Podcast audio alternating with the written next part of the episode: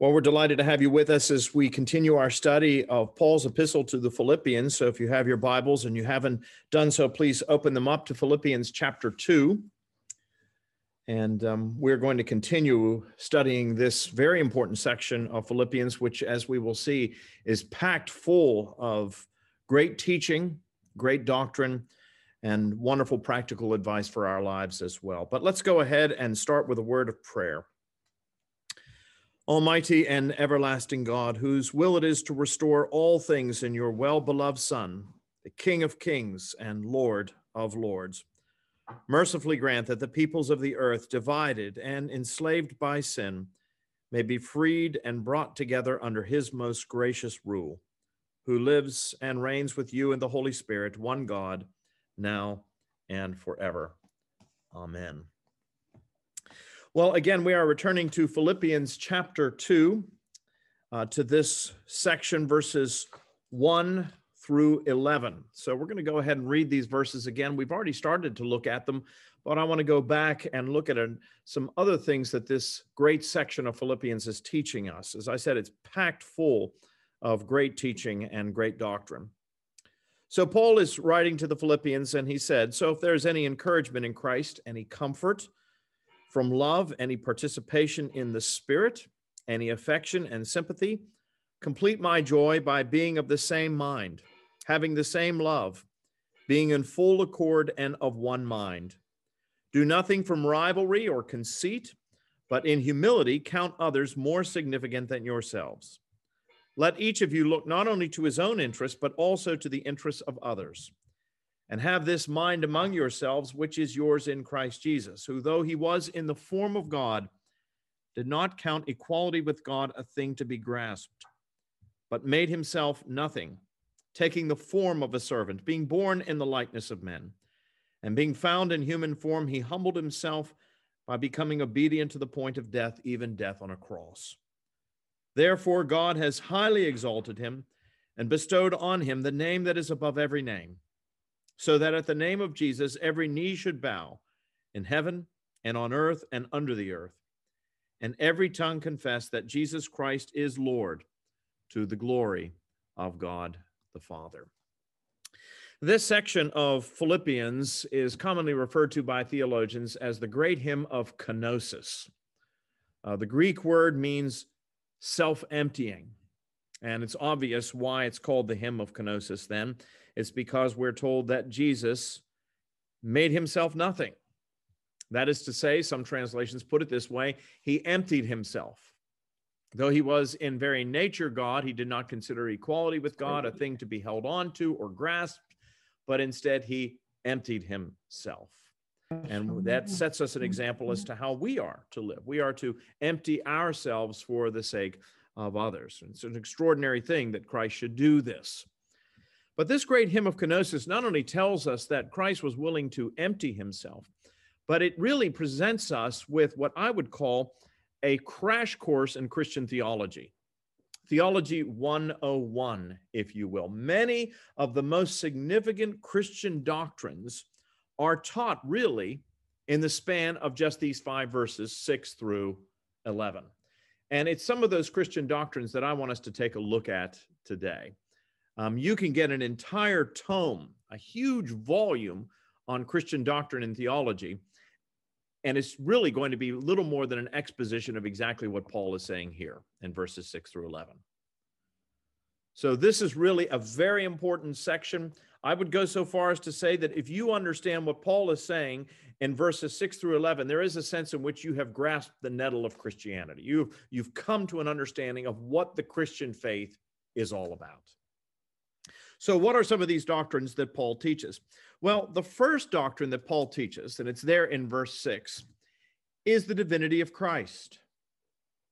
The idea that Jesus Christ is, in fact, very God of very God, begotten, not made. Exactly what we say every Sunday when we stand immediately following the sermon and profess our faith in the words of the Creed whether that be the Apostles' Creed or the Nicene Creed, one of the things that we are professing is a belief in the divinity of Christ. Now, Paul uses two Greek words here, And you don't have to know the Greek in order to understand what Paul is teaching, but it does add, I think, a, a an added level of understanding. So, what does Paul say? He uses two Greek words here. One is the word morph, which is translated here as form, who though he was in the form of God. Now, it's from this word that we get our term morphology. And when I'm referring to morphology, I'm not talking about language, I'm really talking about biology. Morphology is that aspect of biology that deals with living organisms and their relationship to others. That's what morphology is. And that is the word that Paul uses here. It's Paul's way of saying that Jesus was morph in the form of God. He was both inwardly and outwardly, if you will, God, divine. But what is interesting is that Paul could have stopped right there, and he doesn't. He uses another Greek word that, as I said, adds a level of understanding. Some might say a level of complexity, but really a level of understanding. He not only says that Jesus Christ is morph, inwardly and outwardly God, but then he uses this word, isos. It's translated in that phrase, did not count equality with God. So he's saying he was in the very form of God, but he's also equal with God. Is, is the now, the word isos is the word from which we get the term isomer. Now, those of you who remember chemistry will recall that an isomer is a molecule or two molecules that have the same chemical compound and weight but a different structure. In other words, they're made up of the same thing, but they are built or they are structured in a different way. So, here, for those of you who like a picture, is a picture of two isomers. These are two sugar molecules. You're familiar with both of them. They're two different types of sugar, glucose and fructose. You'll notice when you look at them, and you don't have to be a chemistry major to get this, but you'll notice they are made up of precisely the same material. And they have the same chemical weight, but they are structured differently. And so they are not exactly alike, and yet they are equal. It is interesting that Paul uses those two words, morph and isos, to describe Jesus Christ in terms of his relationship with the Godhead. What Paul is saying is that Jesus Christ is one with the Father. He is as much God as the Father is God. And yet, though he is equal with God, the Father, he is not the same as God the Father. Now, this is very deep stuff. I recognize that. But sometimes I think, even as Christians, we get into our mind that there's a hierarchy in the Godhead, that there is the Father at the top, then there's the Son, and the Holy Spirit is somehow at the bottom. And what we have to remember is that all three persons of the Trinity are equal. Jesus Christ is God of God, light of light, very God of very God. Here's how one of the other creeds of the church. Now, we rarely use this creed, but you'll find it in the back of, the Book of Common Prayer. It's on page 864. Sometimes it is the creed used on Trinity Sunday. It's called the Creed of St. Athanasius. And this particular creed focuses not on every aspect of the Lord's life and ministry, but specifically on the doctrine of the Trinity. And this is what the creed says. Now, you may find it somewhat redundant, but what the creed is designed to teach is the equality of the three persons of the Trinity and their full divinity. So listen to what it says. And the Catholic faith is this. Now, Catholic here means the faith universal, the church universal. It's not referring to the Roman church. And the Catholic faith is this that we worship one God. In other words, Christians are not polytheistic, we're monotheistic. We worship one God, but one God in Trinity. And Trinity in unity, neither confounding the persons nor dividing the substance. For there is one person of the Father, another of the Son, and another of the Holy Ghost. So it's one God, but there are three distinct persons. But the Godhead of the Father, of the Son, of the Holy Ghost is all one. The glory is equal, the majesty co eternal. Such as the Father is, such is the Son, and such is the Holy Ghost. The Father is uncreated, the Son is uncreated, and the Holy Ghost is uncreated. The Father is incomprehensible, the Son incomprehensible, the Holy Ghost is incomprehensible. The Father is eternal, the Son is eternal, the Holy Ghost is eternal, and yet they are not three eternals, but one eternal. And also, there are not three incomprehensibles, nor three uncreated, but one uncreated and one incomprehensible. So, likewise, the Father is almighty, the Son is almighty, the Holy Ghost is almighty, and yet there are not three almighties, but one almighty. So, the Father is God, the Son is God, the Holy Ghost is God, and yet there are not three gods, but one God. So likewise, the Father is Lord, the Son Lord, the Holy Ghost Lord, and yet there are not three Lords, but one Lord. Now, the, the creed goes on like that for some time, but you get the idea. What the Creed of Athanasius is saying is that all three persons of the Trinity, the Father, the Son, the Holy Ghost, while they are distinct, while they are unique, they are nevertheless co equal, co eternal and deserving of worship, praise, and adoration. Well, that is exactly what Paul is saying about Jesus Christ. Now, I understand that this is a very high form of math. Thomas Jefferson once said that Christianity would be much better off if it would get rid of this troublesome arithmetic that one plus one plus one equals one.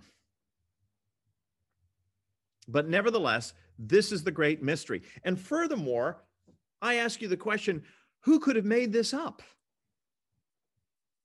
This has to be a divine revelation because no one would think up the doctrine of the Trinity that there be three persons but one Godhead, equal in unity and yet not the same. So that is exactly what Paul is teaching us here when he speaks of Jesus Christ. In order to understand this idea of kenosis, this idea that Christ emptied himself, Paul wants us to understand, and first and foremost, that Jesus Christ, that one who walked this earth, that one who became wearied on the roads in Palestine, that one who became hungry, that one who became frustrated, that one who became anxious at the time of his passion, that Jesus Christ was in fact equal with the Father, the one by whom all things were made. Now, this is not the only place where this is being taught. We find this very same idea of the divinity of Christ being taught elsewhere. In the creeds, as I said, but also in the first chapter of John's gospel. So I want you to keep your finger there in Philippians. I want you to turn to John for just a moment. John chapter 1, you're no doubt familiar with this famous introduction to the fourth gospel. It's called the Prolegomena or the prologue to John's gospel.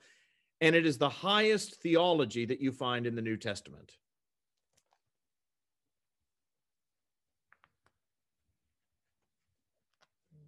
So, John chapter 1, beginning at verse 1. And here's what the apostle says He says, In the beginning was the Word, and the Word was with God, and the Word was God. He was in the beginning with God. All things were made through him, and without him was not anything made that was made.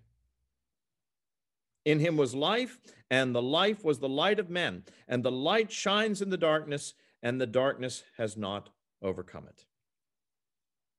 Go down to verse 9. The true light, which enlightens everyone, was coming into the world. He was in the world, and the world was made through him, yet the world did not know him.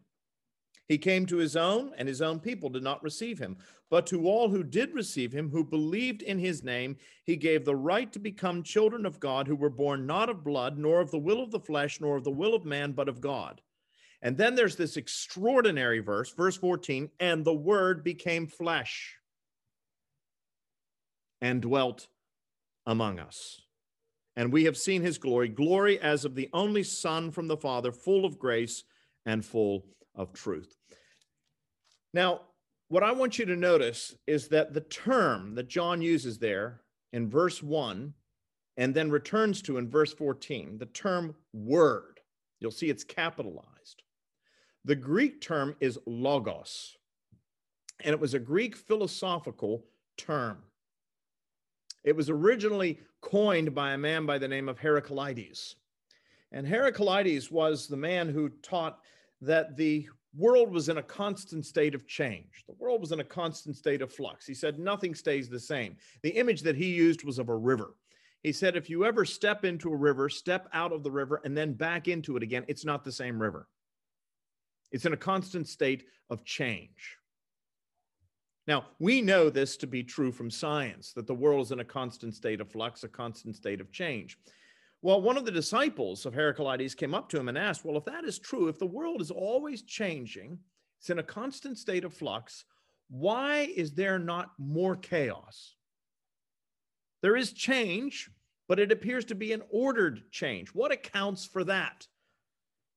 And Heraclides said, There is a logos, there is a word that governs the universe. Now, what John does in the fourth gospel is he takes that Greek philosophical idea and he says that that word which holds all things together, that word by whom all things were made, that is God. In the beginning was the Word, and the Word was with God, and the Word was God. Now, any good Jew would have agreed with this. By the first century, there was a great deal of Greek philosophy that was beginning to make its way into Jewish thought. This is particularly true in the second century.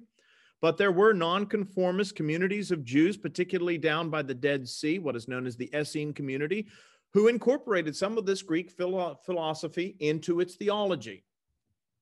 And so any good Jew would have said, yeah, that, that's right. We, we, we can buy into that, that there is a word that governs all the change. And we know who that or what that word is. That word is, in fact, God Almighty. But then John says something that was earth shattering. And he says, and that word, verse 14, became flesh and dwelt among us and we have seen his glory, glory as of the only Son from the Father, full of grace and full of truth. So John makes the extraordinary claim that the one who created all things, who called the universe into existence by the sheer power of his word, the one who said, Let there be light, the one who brought order out of chaos that one at some point in history, the creator of everything, entered his creation and took on flesh. Now, that is an extraordinary claim. And yet, that is exactly what John claims. And John is not alone in this. It's interesting. Many scholars argued for a greater portion of the 20th century that the Gospel of John was so unique in this claim so high in terms of its theology and its Christology that it must not be a first century document. That this must have been something that came much later, perhaps well into the second century, because you have all of this Greek Hellenism, all of this Greek philosophical thought being incorporated. But that has now changed. Many scholars are actually arguing that John is not only a first century document, some have even gone so far as to suggest that it may be the earliest of the Gospels. And this just goes to show you how quickly things can change, oftentimes in academic pursuits. You see, what happened was that in the 1940s, 1946, 1947, there was the discovery of the Dead Sea Scrolls. Many of you are perhaps familiar with the Dead Sea Scrolls. There was a small shepherd boy down in the south of what is now modern day Israel. He was down near the Dead Sea in an area that had been settled by a, a community of nonconformist Jews. They were called, as I said, the Essenes. And uh, like little boys do, he was throwing stones. And he threw some stones into a cave. Caves are not uncommon in that portion of the country. And he heard the shattering of pottery something that sounded like the breaking of glass. He went up in there and he found a whole series of large clay jars which contained ancient scrolls, many of them holding some of the earliest copies of the Old Testament scriptures that we have today. In fact, just a few months ago, they discovered another cave with some more of these scrolls in them. So there are still things down there in that portion of Israel, even today, down in the Judean wilderness. But what is interesting is that they discovered that this whole community of nonconformist Jews that existed in the first century, some scholars suggest that John the Baptist may have been a member of this community, a sort of Jewish monastic community in the first century. What is interesting is that here was this whole community of monastic nonconformist Jews living just to the south of Jerusalem in the first century who were employing all of this Greek philosophical language. And it changed completely the attitude and the understanding that scholars had in regard to the Gospel of John. But what I want you to notice is that John is not the only one who makes this extraordinary claim that the Word, the one by whom all things were made, at one point in history took on human flesh. Paul is saying precisely the same thing here in Philippians. And we know that the writings of Paul are the earliest Christian documents that we have. So Paul is making the same claim as John that Jesus Christ was very God, a very God in the form of God, outwardly and inwardly, equal with the Father. And yet he did what? Verse 7 He made himself nothing, and he took the form of a servant and was born in the likeness of men. Back in um, the 1980s, there was a children's book that came out written by uh, a British author, and the book was entitled Indian in the Cupboard. And I read it to my boys, and they absolutely loved it. And it is the story of a little boy who has little plastic figurines, cowboys and Indians. And he is given a cupboard for his birthday by a family member. He's not happy with this little cupboard, but it's a little place where he can keep his toys. But what he discovers is that when he puts the plastic figure into the cupboard, turns the lock, and reopens it, that which was plastic takes on life. And so he discovers that he can put his toys into this magic cupboard, turn the lock, reopen it, and it is alive. Well, there is a sense in which Jesus Christ became the real Indian in the cupboard, except that he was alive. But the point is that he took on our flesh. He, he, was, he was changed. He was God. He was the one by whom all things were made, equal with the Father, there in creation. That word, and yet he took on human flesh. Here's how C.S. Lewis described it in his book, Mere Christianity. It's chapter 5, beginning on page 179. And this is what Lewis says. He said, Did you ever think when you were a child what fun it would be if your toys could come to life? Well, suppose you could really have brought them to life. Imagine turning a tin soldier into a real little man. It would involve turning the tin into flesh. And suppose the tin soldier did not like it. He is not interested in flesh. All he sees is the tin is being spoiled. He thinks you are killing him. He will do everything he can to prevent you. He will not be made into a man if he can help it. What would you have done about that tin soldier? I do not know. But what God did about us was this the second person in God, the Son, became human himself was born into the world as an actual man, a real man of particular height with a hair of a particular color, speaking a particular language, weighing so many stone. The eternal being who knows everything and who created the whole universe became not only a man, but before that, a baby. And before that, a fetus inside a woman's body. If you want to get the hang of it, think how you would like to become a slug or a crab. That's the picture you see. That is what God has done. That is what Paul is saying. Now, you and I look at each other and we have a tendency to think, in comparison to the rest of the animal world, my goodness, human beings are at the top. But Lewis captures what God had done. God is the creator. You and I are nothing by comparison. And yet, God, at one point in history, comes down and enters his creation. It would be like us becoming a crab or a slug. He takes on flesh. That's the way John put it in verse 14. And the word became flesh. Now, the Greek word for flesh is a very interesting word. It is the word sarx. Flesh, it's what you and I got up with this morning. It's what we bathed this morning. It's what some of us shaved this morning. Flesh. Think about that. It's flesh that gets weary and tired, isn't it? It's flesh that needs that afternoon nap if you're going to make it through the rest of the day. Let's be honest. It's flesh that gets diseased and cancer. It's flesh that ultimately wears out. How many of you have ever noticed that the older you get, the thinner your skin gets? You ever notice that? You bruise easily? It's flesh that wears out. It's flesh that gets sick. It's flesh that dies. And it's flesh that goes down into the grave and decays. Flesh. That's what the creator of the heavens and the earth took on flesh. Corruptible, fallen, decaying, diseased, dying flesh. That's what we celebrate every Christmas. Not just that a baby was born, but that this baby was born, that God came down.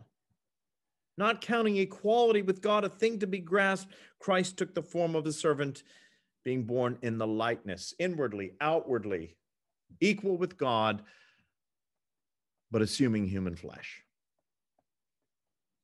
Now, this great doctrine of the incarnation, and that's what the incarnation means it means to take on flesh, incarnate. How many of you ever had chili con carne? What is chili con carne? It's chili with the flesh, it's chili with meat. That's what incarnation means. It took on flesh, he took on meat. Now, what does that mean for us? What are the implications of Christ coming down and taking on human flesh? Well, there are any number of implications for you and for me. One of the most important implications is that it means that Christ understands what it is like to be human and to be tempted. And he not only understands it, but what's more, he is capable of helping us in times of temptation. Keep your finger there in Philippians and turn to the right to the epistle to the Hebrews. Hebrews chapter 4. This is one of those passages that if you're ever going through a difficult time, you ever feel beleaguered or, or under the gun or, or tempted to do whatever it may be, or just weak, worn out, frustrated. This is one of those passages that you ought to read, mark, learn, and inwardly digest. It ought to be highlighted in your Bible. Hebrews chapter 4, beginning at verse 14. Since then, we have a great high priest who has passed through the heavens, Jesus, the Son of God. Let us hold fast to our confession.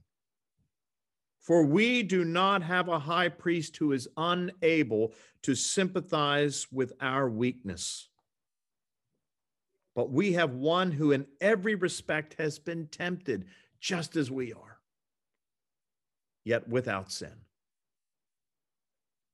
Therefore, let us with confidence draw near to the throne of grace that we may receive mercy and find grace to help in time of need. Because he took on flesh, Jesus has experienced everything you and I have experienced.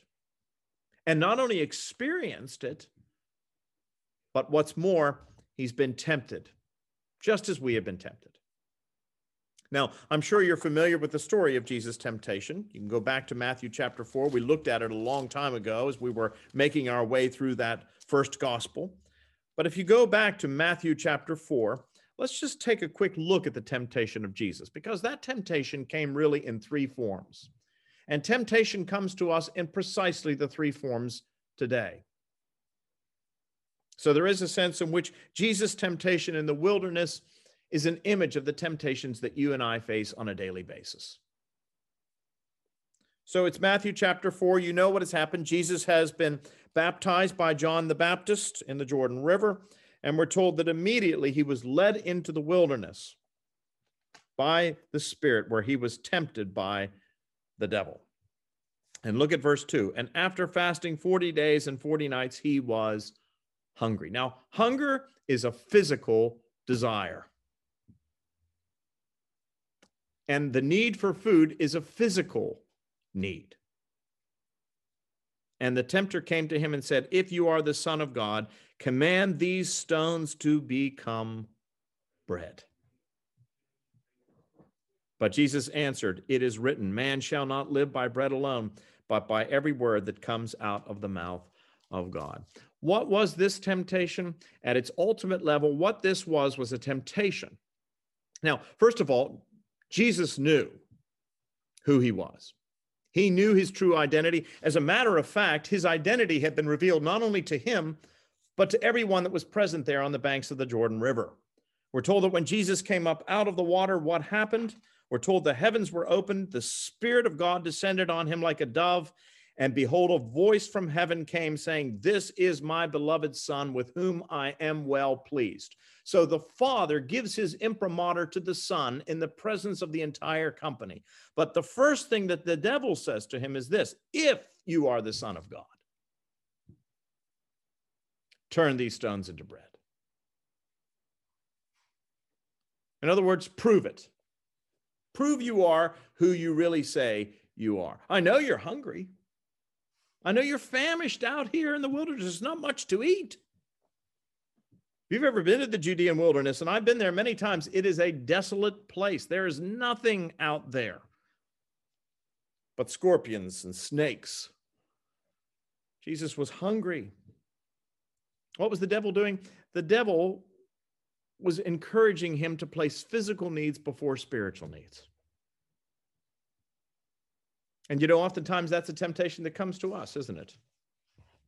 We're more concerned with our creature comforts than we are with our spiritual needs.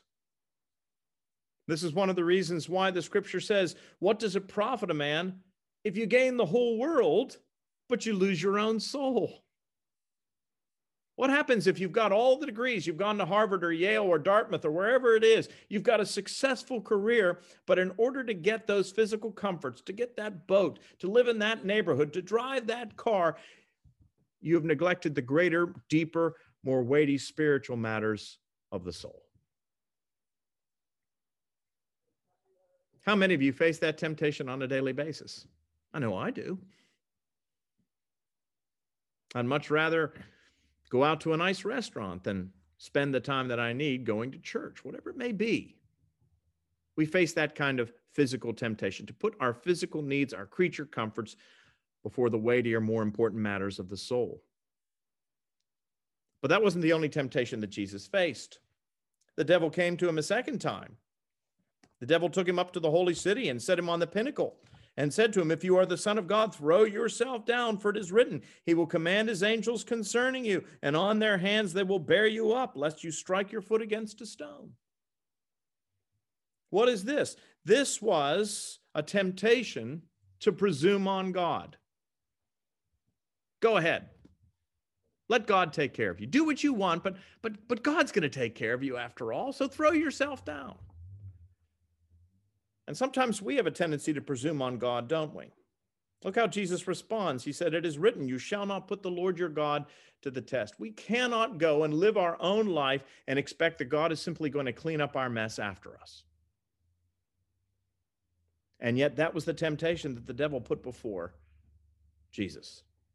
Live your own life, do your own thing, and don't expect that there'll be any consequences. Throw yourself down, and God will bear you up. So you see this physical temptation, you see this spiritual temptation, you have this vocational temptation. The devil comes a third time and he says this He showed him all the kingdoms of the world and all their glory, and he said to them, All these I will give to you if you will fall down and worship me. The devil had been given all the kingdoms of the earth. The whole world was living and following after him. living for him and following after him. What was this a temptation? This was a temptation to have all of the glory, all of the power, but none of the cross. It's to have the crown without the suffering. And oftentimes there are forms of Christianity that promise that. We call it the prosperity gospel. Follow Jesus Christ and everything's going to be wonderful. It's going to be a primrose path. Your life's going to get automatically better. You'll never have any troubles. It's God's will that you be healthy, happy, and strong. Add wealth to that as well. But that's not the way it was for Jesus. Jesus said, Begone, Satan, for it is written. You shall worship the Lord your God and serve him only. You and I are tempted in precisely the same ways that Jesus is tempted. There are physical temptations that come to us, whether that be the desire for food or the desire for creature comforts or the desire for sex, whatever it may be. There are spiritual temptations that come to us. We think that we can presume on God, live a life of sin, do our own thing, but God's going to grade on the curve in the end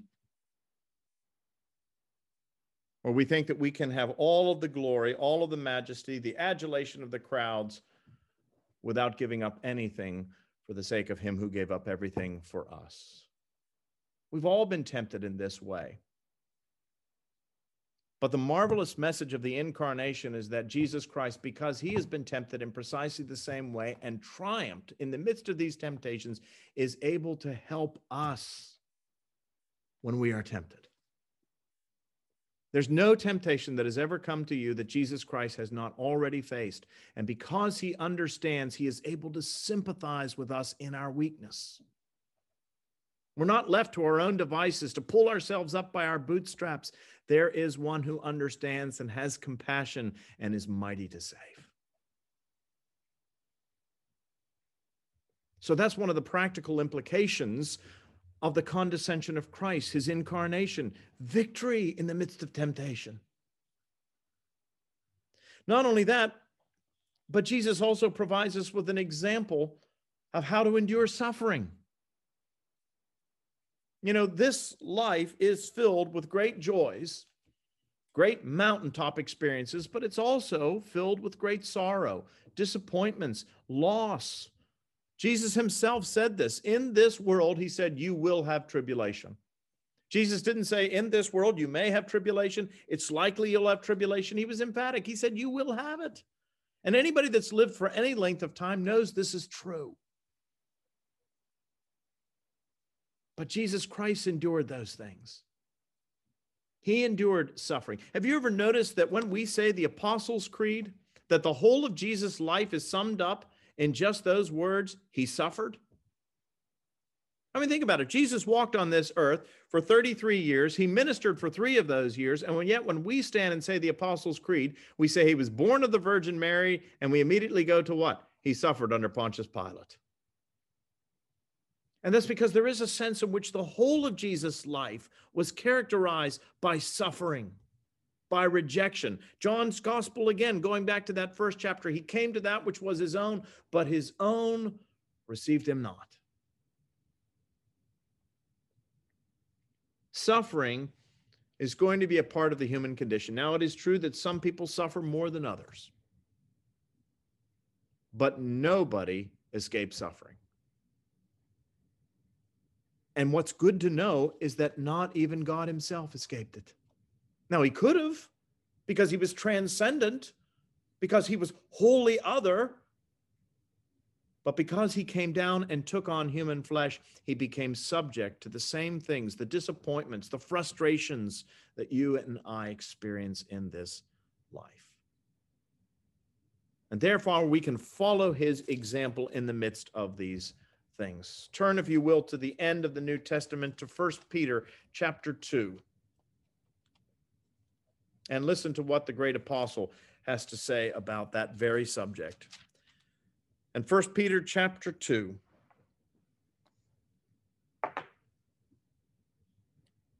This is what he writes. Chapter 2 beginning at verse 20. For what credit is it if when you sin and are beaten for it you endure? But if when you do good and suffer for it you endure, this is a gracious thing in the sight of God. Well, that makes perfect sense. But nobody likes to suffer for any reason. So, how do we endure, even if we're suffering for a good cause? How do we endure? Verse 21 For to this you have been called, because Christ also suffered for you, leaving you an example so that you might follow in his steps. Listen, when suffering, disappointment, rejection, or persecution come into your life as a result of following Jesus Christ, or even for just being a part of this broken and fallen world, none of us should be surprised. And yet, none of us need despair. So, the fact that Christ took on flesh has practical implications in that it promises us that there is victory in the midst of temptation because there was one who was tempted just as we are, yet triumphed over those temptations. It should be an encouragement in the midst of suffering because he understands we can cast all our cares on him. Why? Because he understands and cares for us. And here's the third practical implication Christ not only endured temptation, he not only endured suffering, he also endured disappointment. Even if suffering is not part and parcel of your everyday existence, disappointment is. I mean, my goodness, this whole season of COVID it has been one long season of disappointment. Has it not? Well, Jesus understood what it is to be disappointed. Go back to Matthew chapter 23. Let me show you an example of disappointment in Jesus' life. Matthew chapter 23. This was on that first Palm Sunday. Jesus was making his way toward the city of Jerusalem. This is going to be his final journey there to that sacred city. He's going there for one purpose, and that is to offer himself on the cross as the atoning sacrifice for the whole world. He's been going up the length and breadth of Palestine, preaching and teaching, proclaiming the good news of the kingdom of God, and now he has come to set the world free. This is the moment of his exaltation. He's going to be lifted up for all the world to see. And the people are ecstatic.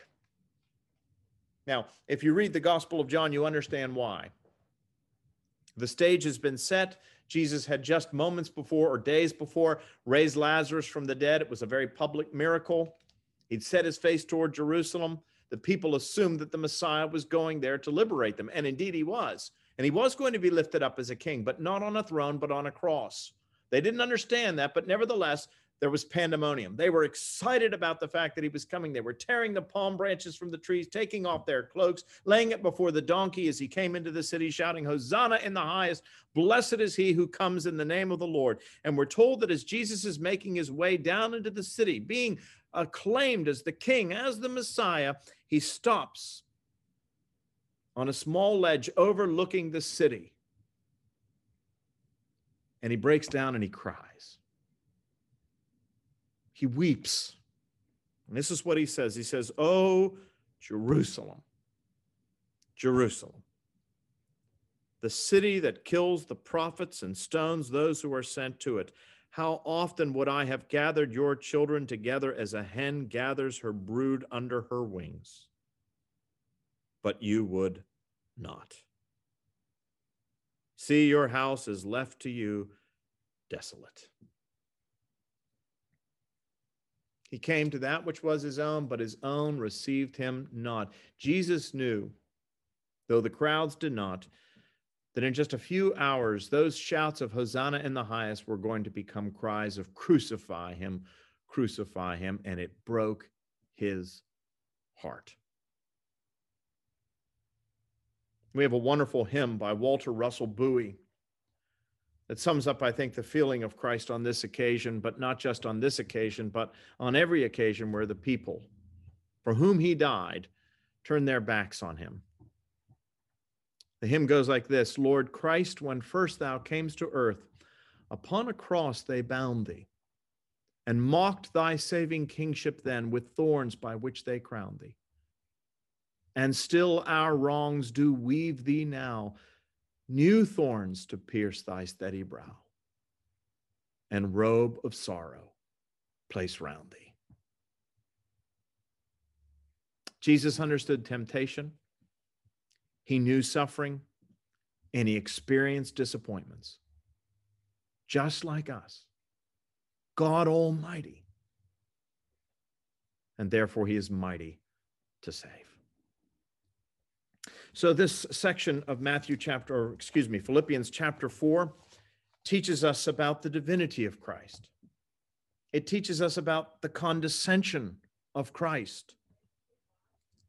It teaches us about the centrality of his cross.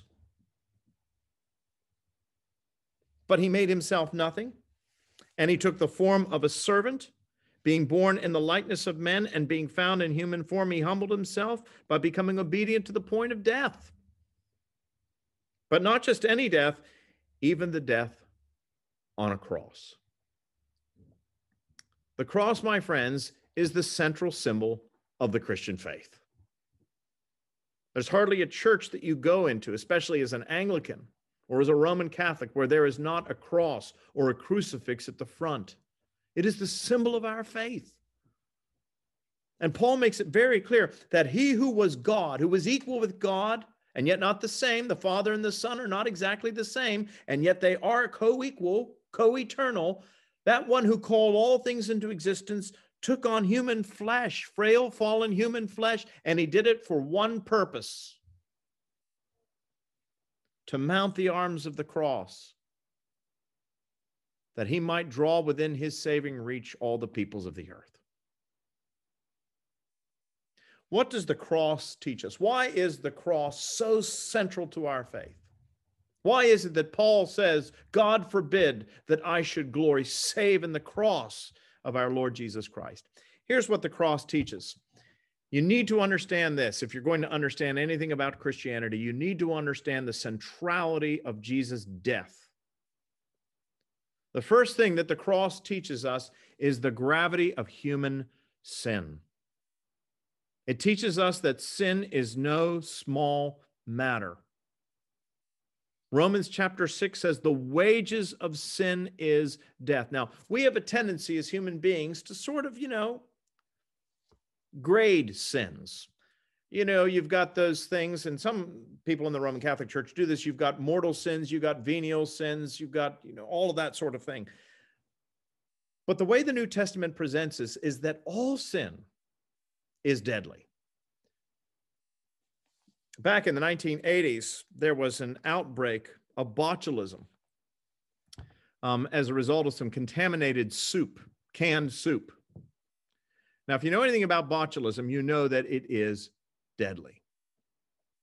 So here's the question How much botulism has to be present in the soup in order for you to be willing to not or to eat it?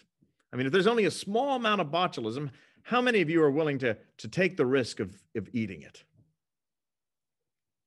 See, what you discover is that even the smallest amount has the potential to be deadly, even the tiniest amount.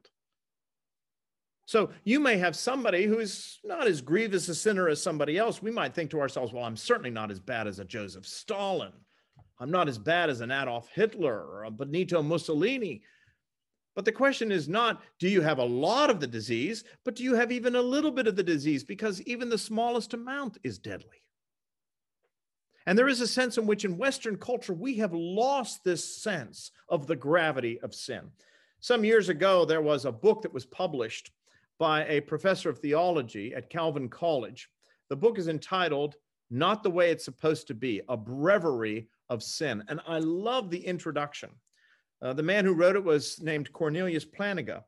And in this book, this is what he says in the preface. He said, In this book, I am trying to retrieve an old awareness that has slipped and changed in recent decades the awareness of sin. He said, The awareness of sin used to be our shadow. Christians hated sin, feared it, fled from it, grieved over it. Some of our grandparents agonized over their sins. A man who lost his temper might wonder whether he should still go to Holy Communion. A woman who for years envied her more attractive and intelligent sister might worry that this sin threatened her very salvation. But alas, he says, the shadow has dimmed. Nowadays, the accusation, you have sinned, is often said with a grin and with a tone that signals an inside joke. At one time, this accusation still had the power to jolt people. Catholics lined up to confess their sins to the priest. Protestant preachers rose up to confess our sins. And what's more, they did it regularly. He said, As I was growing up in Western Michigan, I think I heard as many sermons about sin as I did about grace. The assumption in those days seemed to be that you couldn't understand either without understanding both.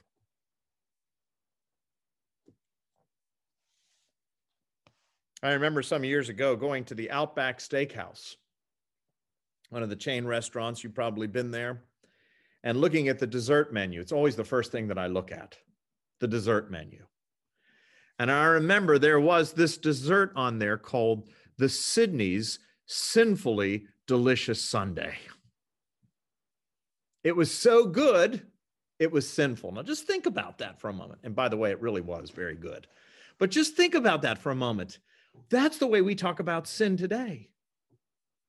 We might say, Oh, Jeff, you old sinner. We say it with a smile. We say it with a lilt in our voice. We make fun of it. But the scripture is very clear sin is a deadly serious matter, and the cross teaches us that. The cross teaches us that the only way for God to deal with sin was to allow his very own son to take on flesh and to die the most humiliating, degrading death imaginable. So the cross teaches us about the gravity of sin. The cross teaches us about the holiness of God. When we hear the holiness of God, when we say the Sanctus every Sunday in the liturgy, holy, holy, holy, Lord God Almighty, blessed is he who comes in the name of the Lord. When we say the Sanctus, the holiness of, we speak of the holiness of God, we're speaking about a number of things. We're speaking about, first of all, God's glory, his majesty, his splendor. It's a powerful picture of that in Isaiah chapter 6 but we're also talking about God's righteousness, his purity of character, that he cannot abide by sin. The book of Deuteronomy says, Your God is a consuming fire. Do not make any idols for yourself. Why? Because your God is a consuming fire. The way a former generation described this is to describe God as a jealous God. That is to say, God takes seriously the business of being God. He's not indifferent as to how men regard him.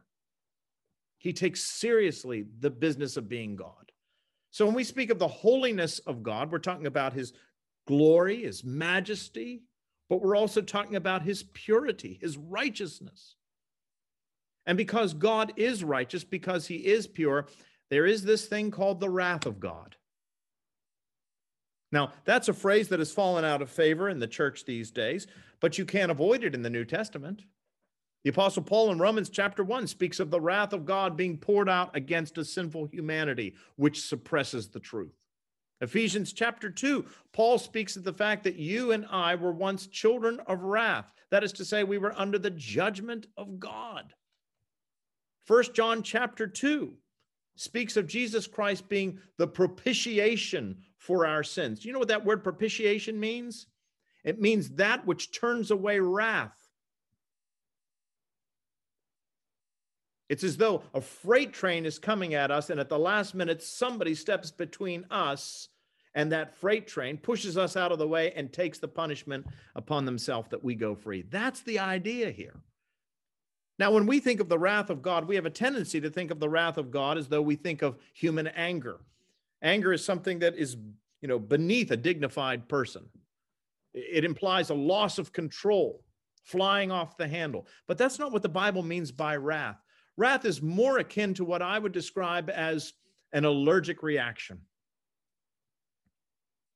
My second son, Jackson, when he was a little boy, had an allergy to eggs.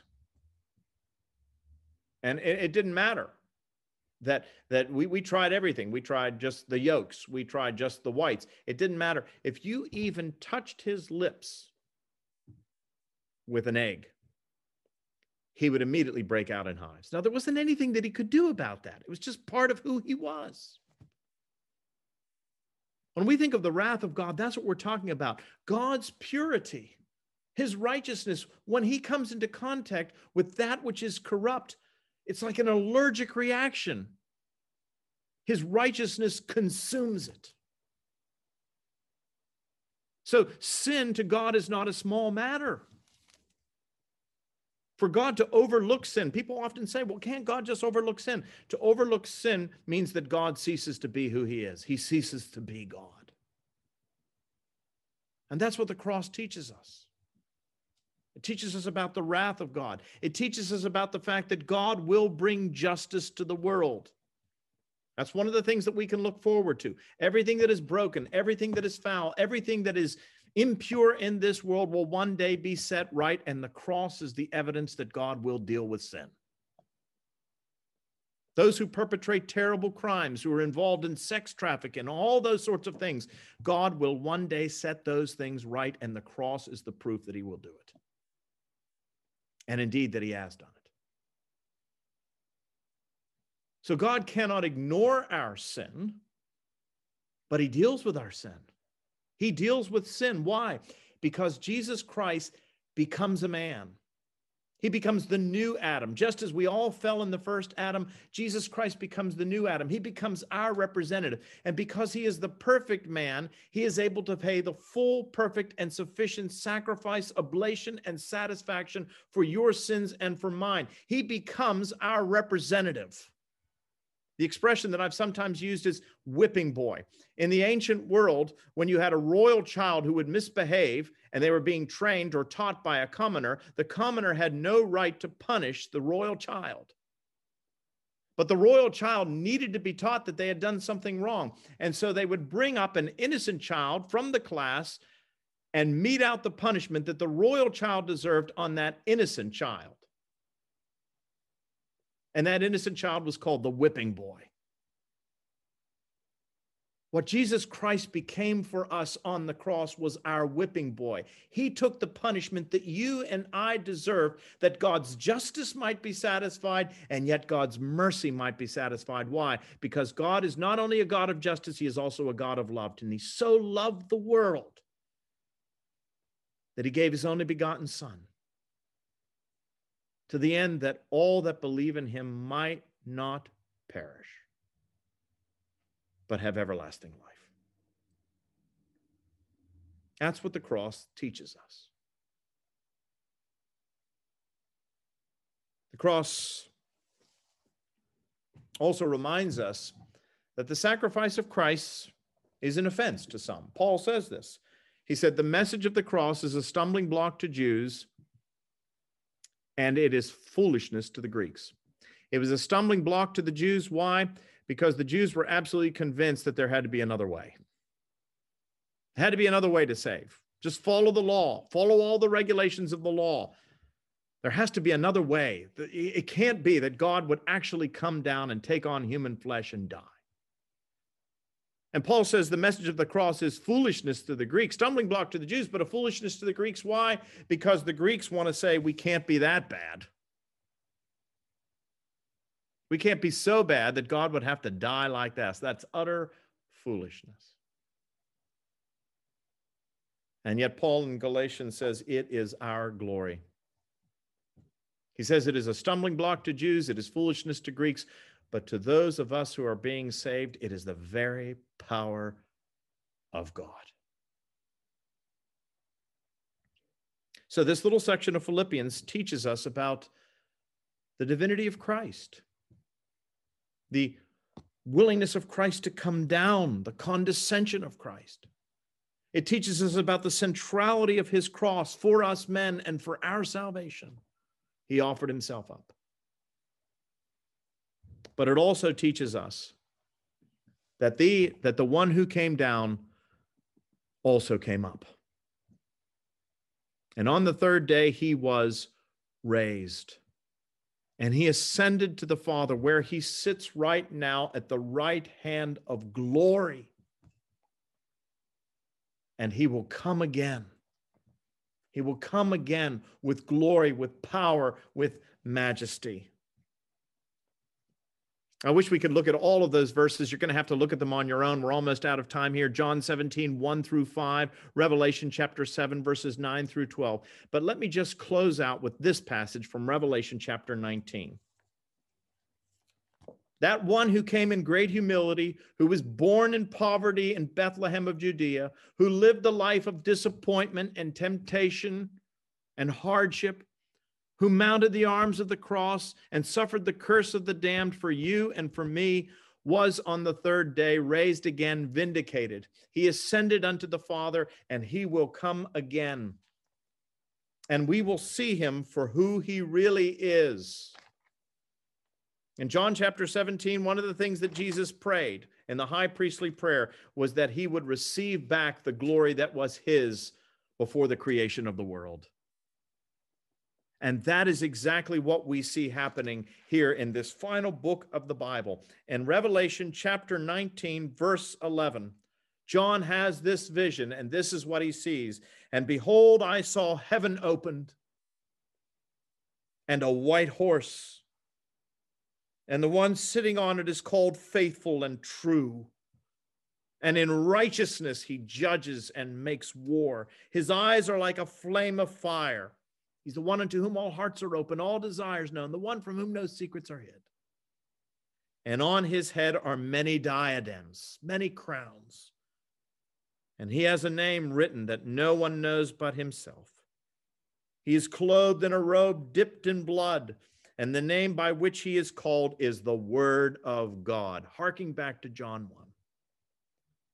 And the armies of heaven, arrayed in fine linen, white and pure, were following him on white horses.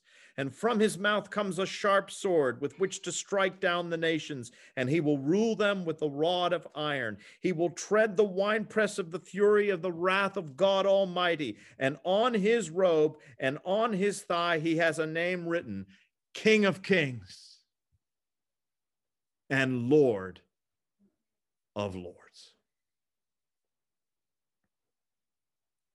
That's who Jesus Christ is. And all of that, all of that taught in five brief verses there in Philippians chapter 2. Who, though he was in very nature God, did not consider equality with God a thing to be grasped. But he came down, he made himself nothing. He took the form of a servant and became obedient unto death, even the death of the cross.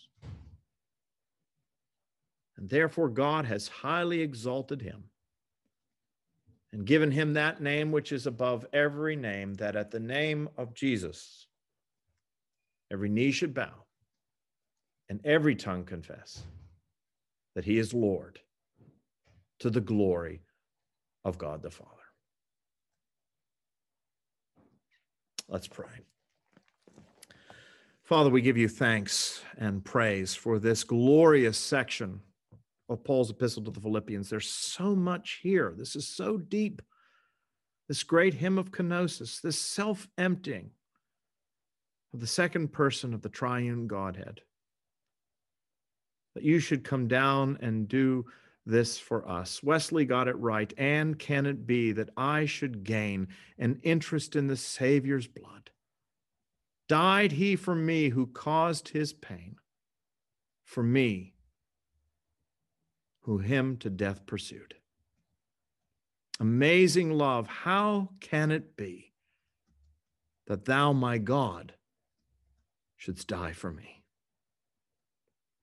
Impress this great truth upon our hearts, Lord, that we may be willing to live for the sake of him who died for us. For it's in Jesus' name we pray. Amen.